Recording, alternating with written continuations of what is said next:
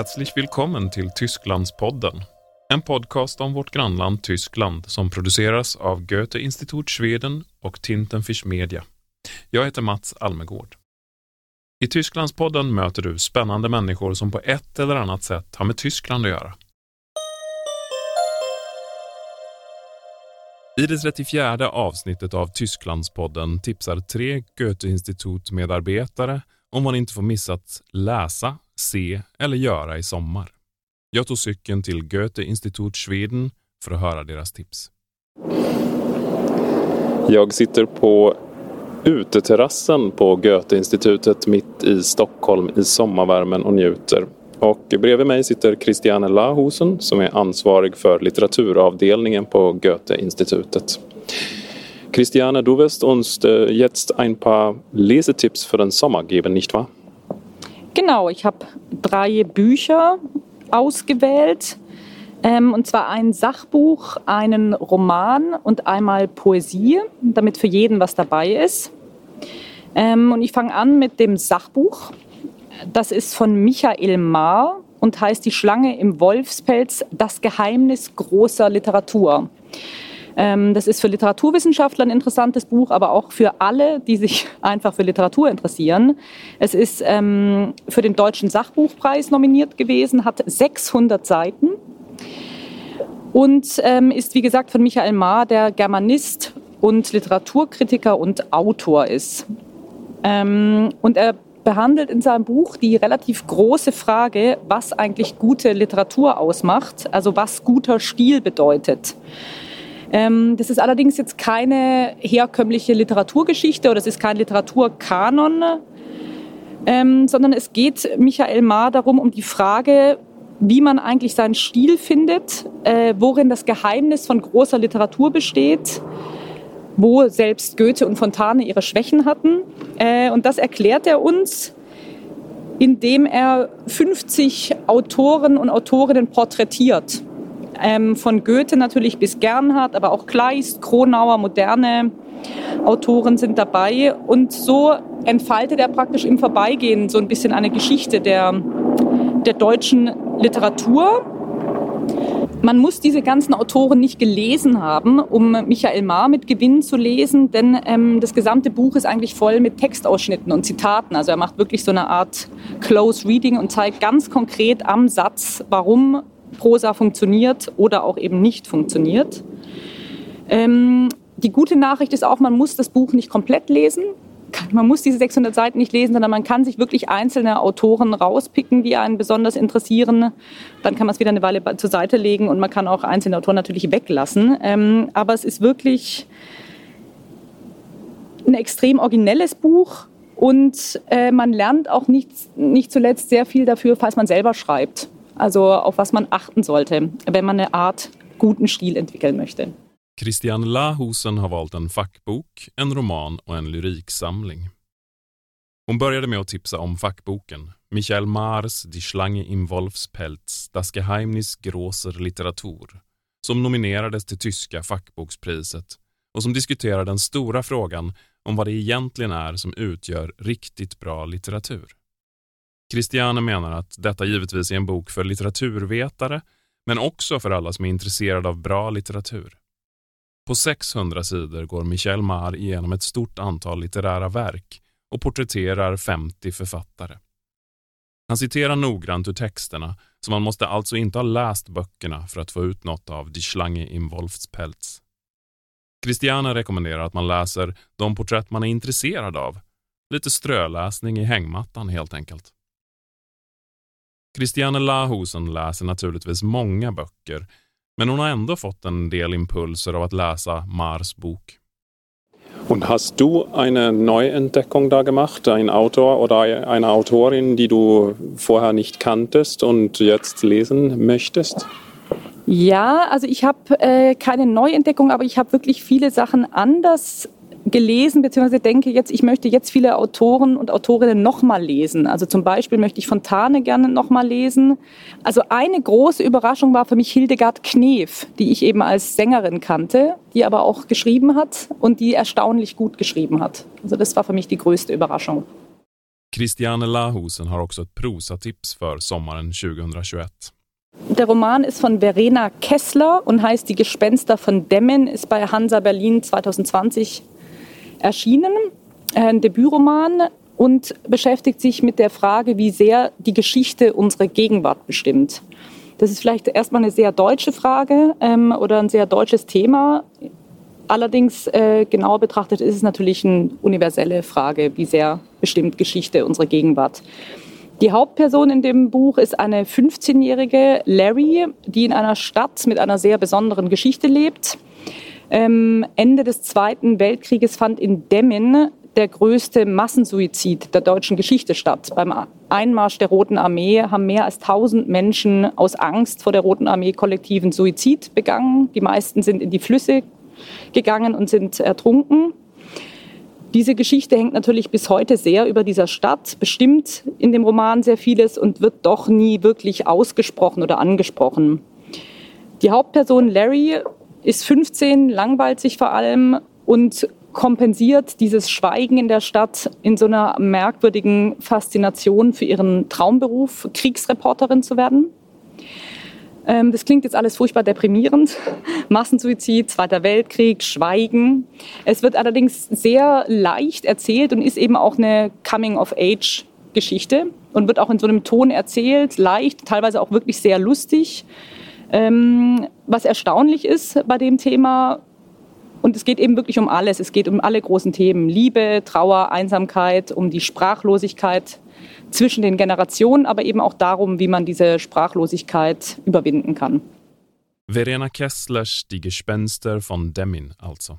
En roman som handlar om hur historien formar vår nutid. Huvudpersonen är en 15-åring som bor i staden Demin och i den staden tog 1000 personer livet av sig 1945 när Röda armén närmade sig. I den staden bor Larry som har tråkigt och drömmer om att bli krigsreporter.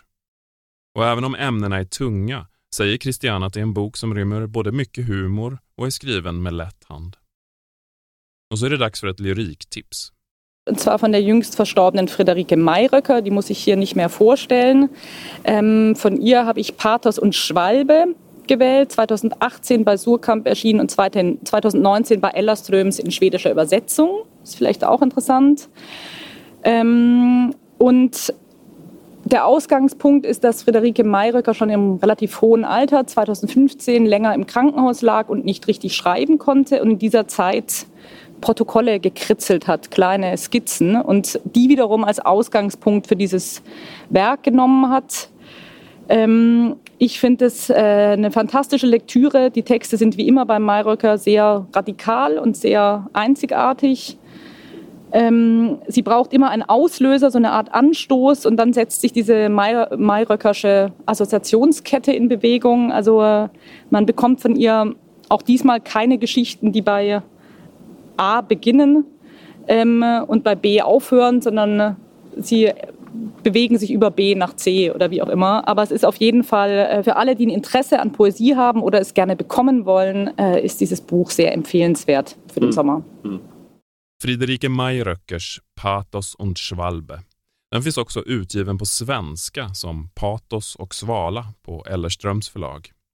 Christiane berättar att Friederike Mayröcker, som nyligen gick bort, skrev den här samlingen då hon låg på sjukhus. Det är små skisser från sjukhuset. Texterna är unika och radikala, menar Christiane och rekommenderar den till alla som tycker om poesi eller som vill lära sig att tycka om poesi. Sommar är ledighet. Och för någon som arbetar med skönlitteratur och facklitteratur skulle det kunna betyda att man inte läser något. Men så är det inte för Christiane Lahusen. Und gibt es auch Sommertage, an denen du nicht etwas überhaupt liest? Also gar nicht, nee, wahrscheinlich nicht. nee, wahrscheinlich lese ich jeden Tag. Also nicht so unbedingt äh, schwere Kost, ähm, aber ich lese eigentlich immer, ja. Dann schönen Sommer. Dankeschön Mats, dir auch. Nej, det är klart att man ska läsa. Hela sommaren. Nu är det äntligen läge för de där böckerna man inte hunnit tidigare. Det där var Christiane Lahusen som eh, tipsade om tre böcker som man bör läsa i sommar. Och eh, nu har Christiane gått och eh, med mig på terrassen sitter istället Viking Petersson som är handläggare på språkavdelningen på Goethe institut. Hej Viking! Hej hej! Du har också tre sommartips som man kan ägna stunder åt när man har lite tid över eller bara för att njuta. Vad har du tagit med dig? Ja, det stämmer. Jag tog med mig tre tips för att eh, komma igång lite med läsandet av tyska. Så jag har tagit med mig två serieromaner, eller graphic novels som det heter. Och sen har jag ett eh, magasin på tyska. Perfekt. Ska, vad, vad, vill du börja med? Ska vi börja med någon av de eh, serieromaner du har med dig? V vad har du valt? Berätta. Ja, alltså jag tänkte så här, när man läser tyska så kan det vara ganska lätt att man spänner bågen lite för mycket och börjar med att läsa en roman av Thomas Mann eller någonting sånt och man märker efter tio sidor så, så, så tappar man fokus och sammanhanget och man kanske tragglar sig igenom utan någon större läsglädje. Eh, men att hitta liksom det här, en alternativ väg till läsglädje på tyska är via en genre som eh, tio de senaste 10-15 åren har fått en stor, eh, stort uppsving, ett stort genombrott i Tyskland. Det är nämligen då graphic novel, eller serieromanen som man säger på svenska. Och mm, till skillnad från den klassiska serietidningen som Kalanka eller Asterix så har serieromanen en liten eh, äldre målgrupp och behandlar lite andra teman och berättelserna är ofta lite längre, uppemot 200-300 sidor. Och um, många av de här tyska serieromanerna raserar den här gamla föreställningen av att serier bara skulle vara någonting för barn och ungdomar.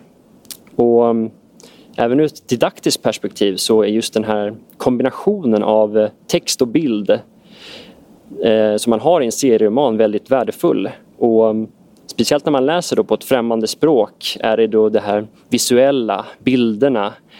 Det är någonting som man har stor hjälp av och i slutändan så ger det en ökad läsglädje och större förståelse.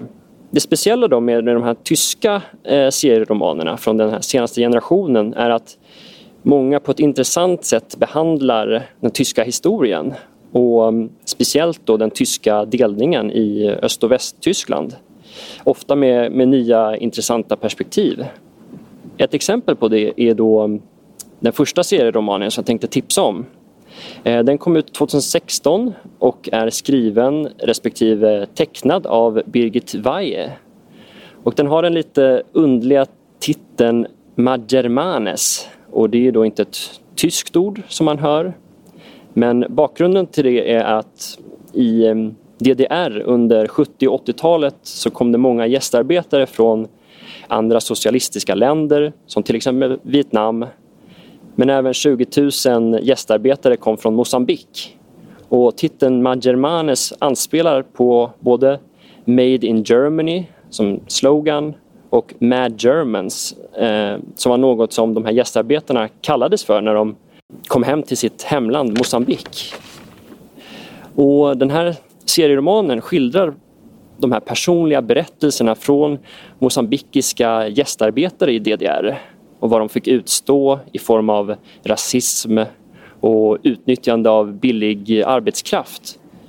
Och det blev ofta lovade en utbildning och bra lön men hamnade istället ofta på industrier runt om i Östtyskland.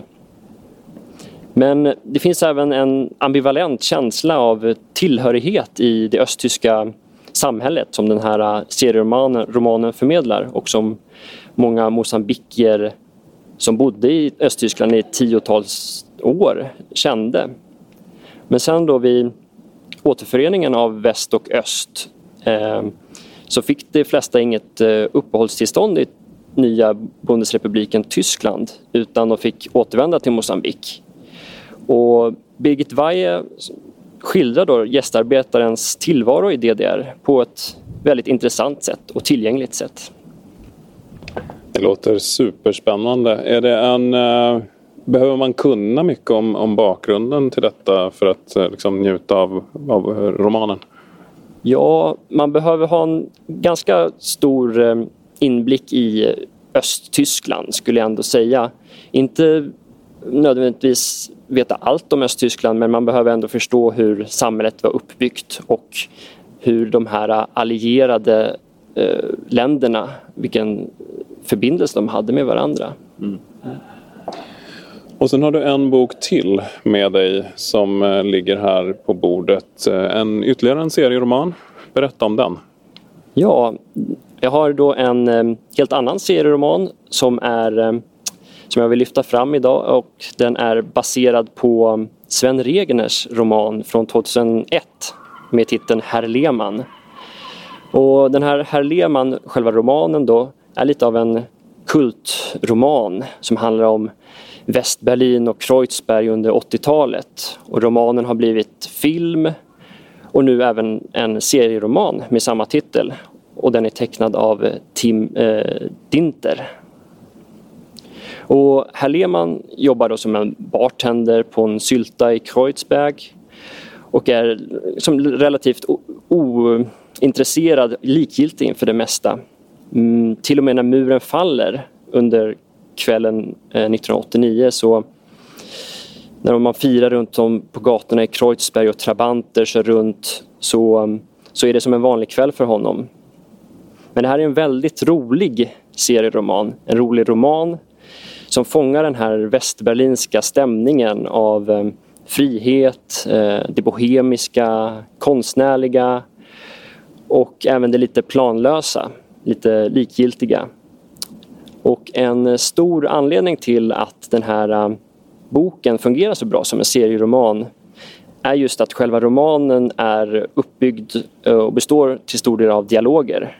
Och på ett roligt sätt så överförs det här eh, till serieromanens form. Ehm, så serieromaner kan verkligen vara ett bra sätt att ta sig in i det tyska språket utan en större ansträngning och på sikt kan det även vara en bra språngbräda mot annan skönlitteratur som romaner till exempel. Det där man hörde när man var liten om att serier är farligt stämmer alltså inte? Nej, det skulle jag vilja dementera. Så bra. Det tror jag också. Men du har också med dig en tidning som man eh, kan greppa om man vill eh, lära sig mer tyska.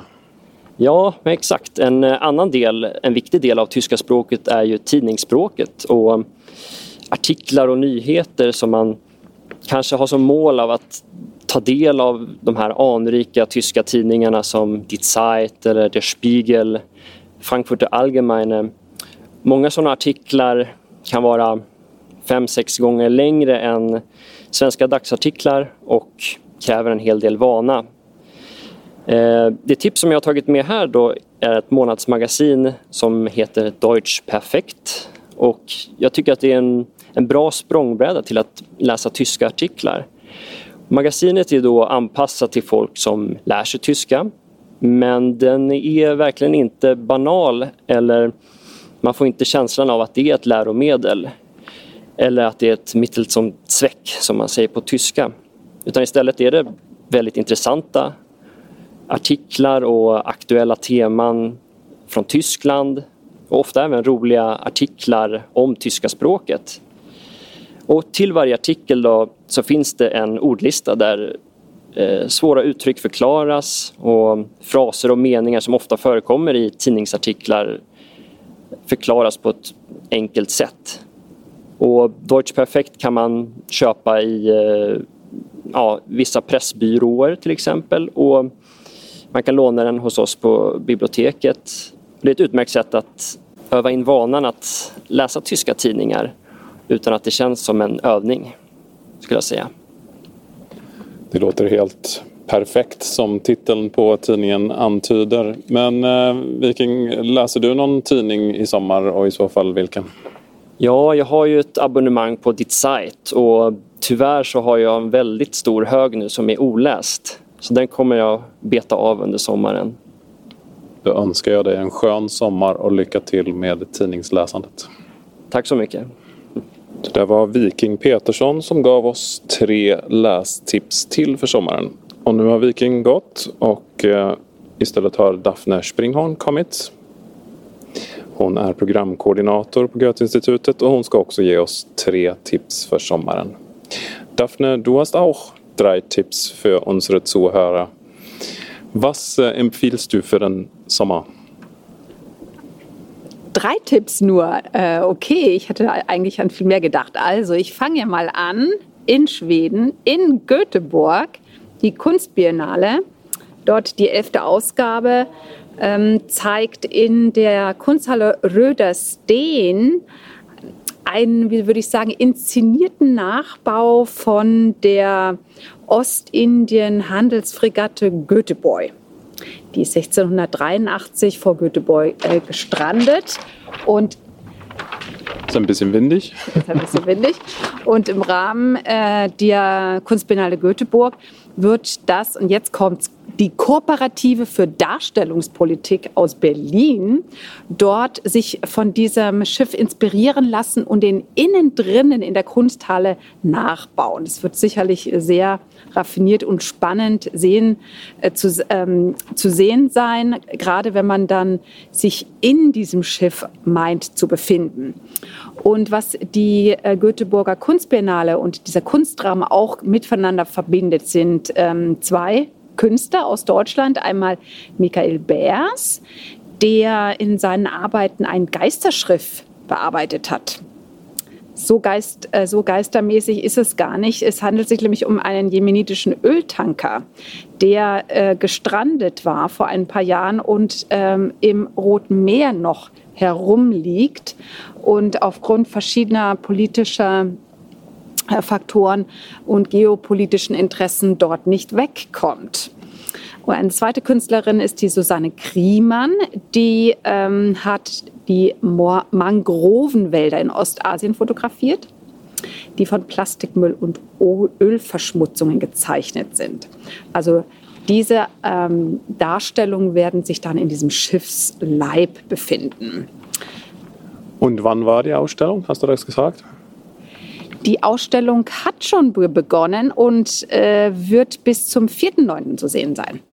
Daphne Springhorn börjar med att tipsa om konstbiennalen i Göteborg och särskilt utställningen om Ostindiekompaniets fregatt Göteborg som pågår på Röda Sten i Göteborg. Kooperative für Darstellungspolitik från Berlin har byggt upp en kopia av det här fartyget. Dessutom ställer de tyska konstnärerna Michael Bärs som gjort en installation om FSO Safer, en oljetanker från Jemen som står på grund i Röda havet med sin last av 1,1 miljoner fat råolja.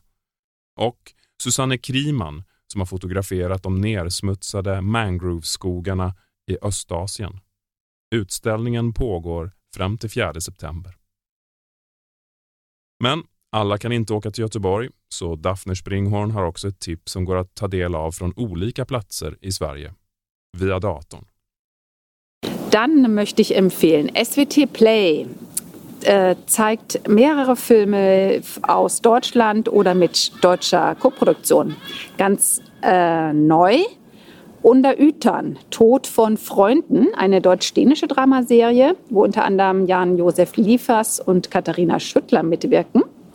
Und das ist jetzt so eine, eine Handlung, die genau zu dieser Jahreszeit passt. Es geht um eine deutsche und eine dänische Familie, die auf einer kleinen Insel in der Flensburger Förde scheinbar idyllisch zusammenleben. Dann passiert etwas und alles gerät aus den Fugen.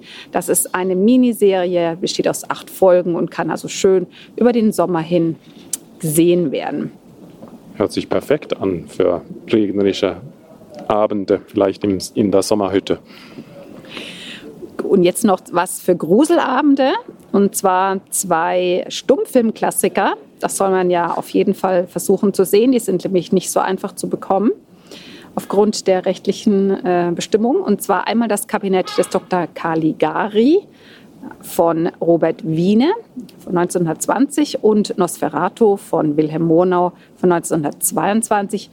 Das sind typische klassische Stummfilme, die gerade noch auf SVT Play zu sehen sind bis zum 10. August. Under ytan är en tysk-dansk minidramaserie som handlar om en tysk-dansk familj som lever utanför Flensburg.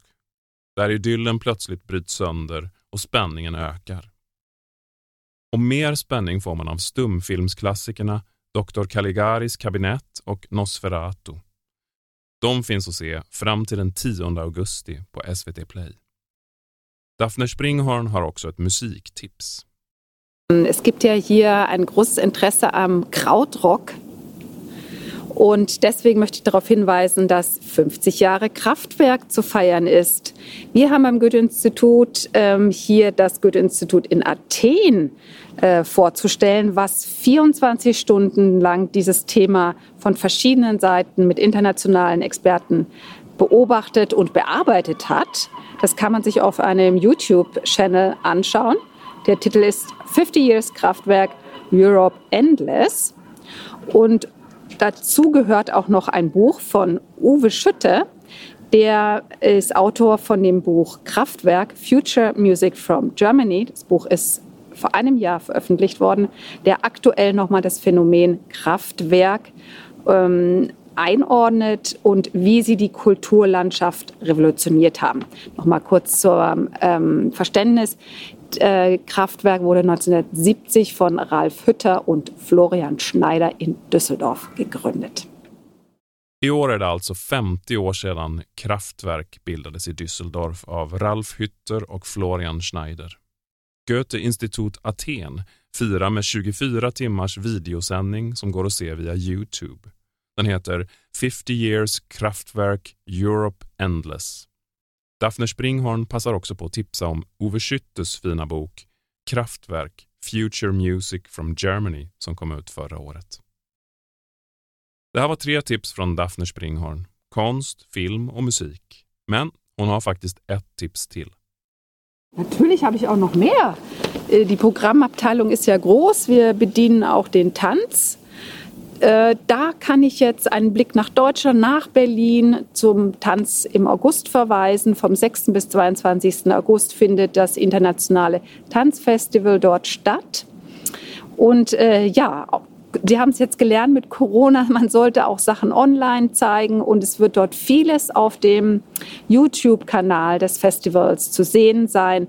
Auch ein Rahmenprogramm mit internationalen Gästen, international zugeschaltet. Also vielleicht ist das für den einen oder anderen auch interessant. Tanz im August, Internationales Festival Berlin, pågår mellan 6 och 22 augusti. I coronatider behöver man faktiskt inte åka till Berlin för att ta del av programmet eftersom en stor del av det kommer att visas via Youtube. Och med det tipset från Daphne Springhorn är det slut för den här gången. Hoppas ni får en riktigt skön sommar nu. Tysklandspodden är slut för denna gång. Tysklandspodden produceras av Tintenfisch Media AB för Goethe Institut Schweden. Ljudproducent är Andreas Tilliander. Har du förslag på någon som du vill höra i Tysklandspodden? Mejla info-stockholm goethe.de och berätta det. Vi hörs snart igen. Auf Wiederhören!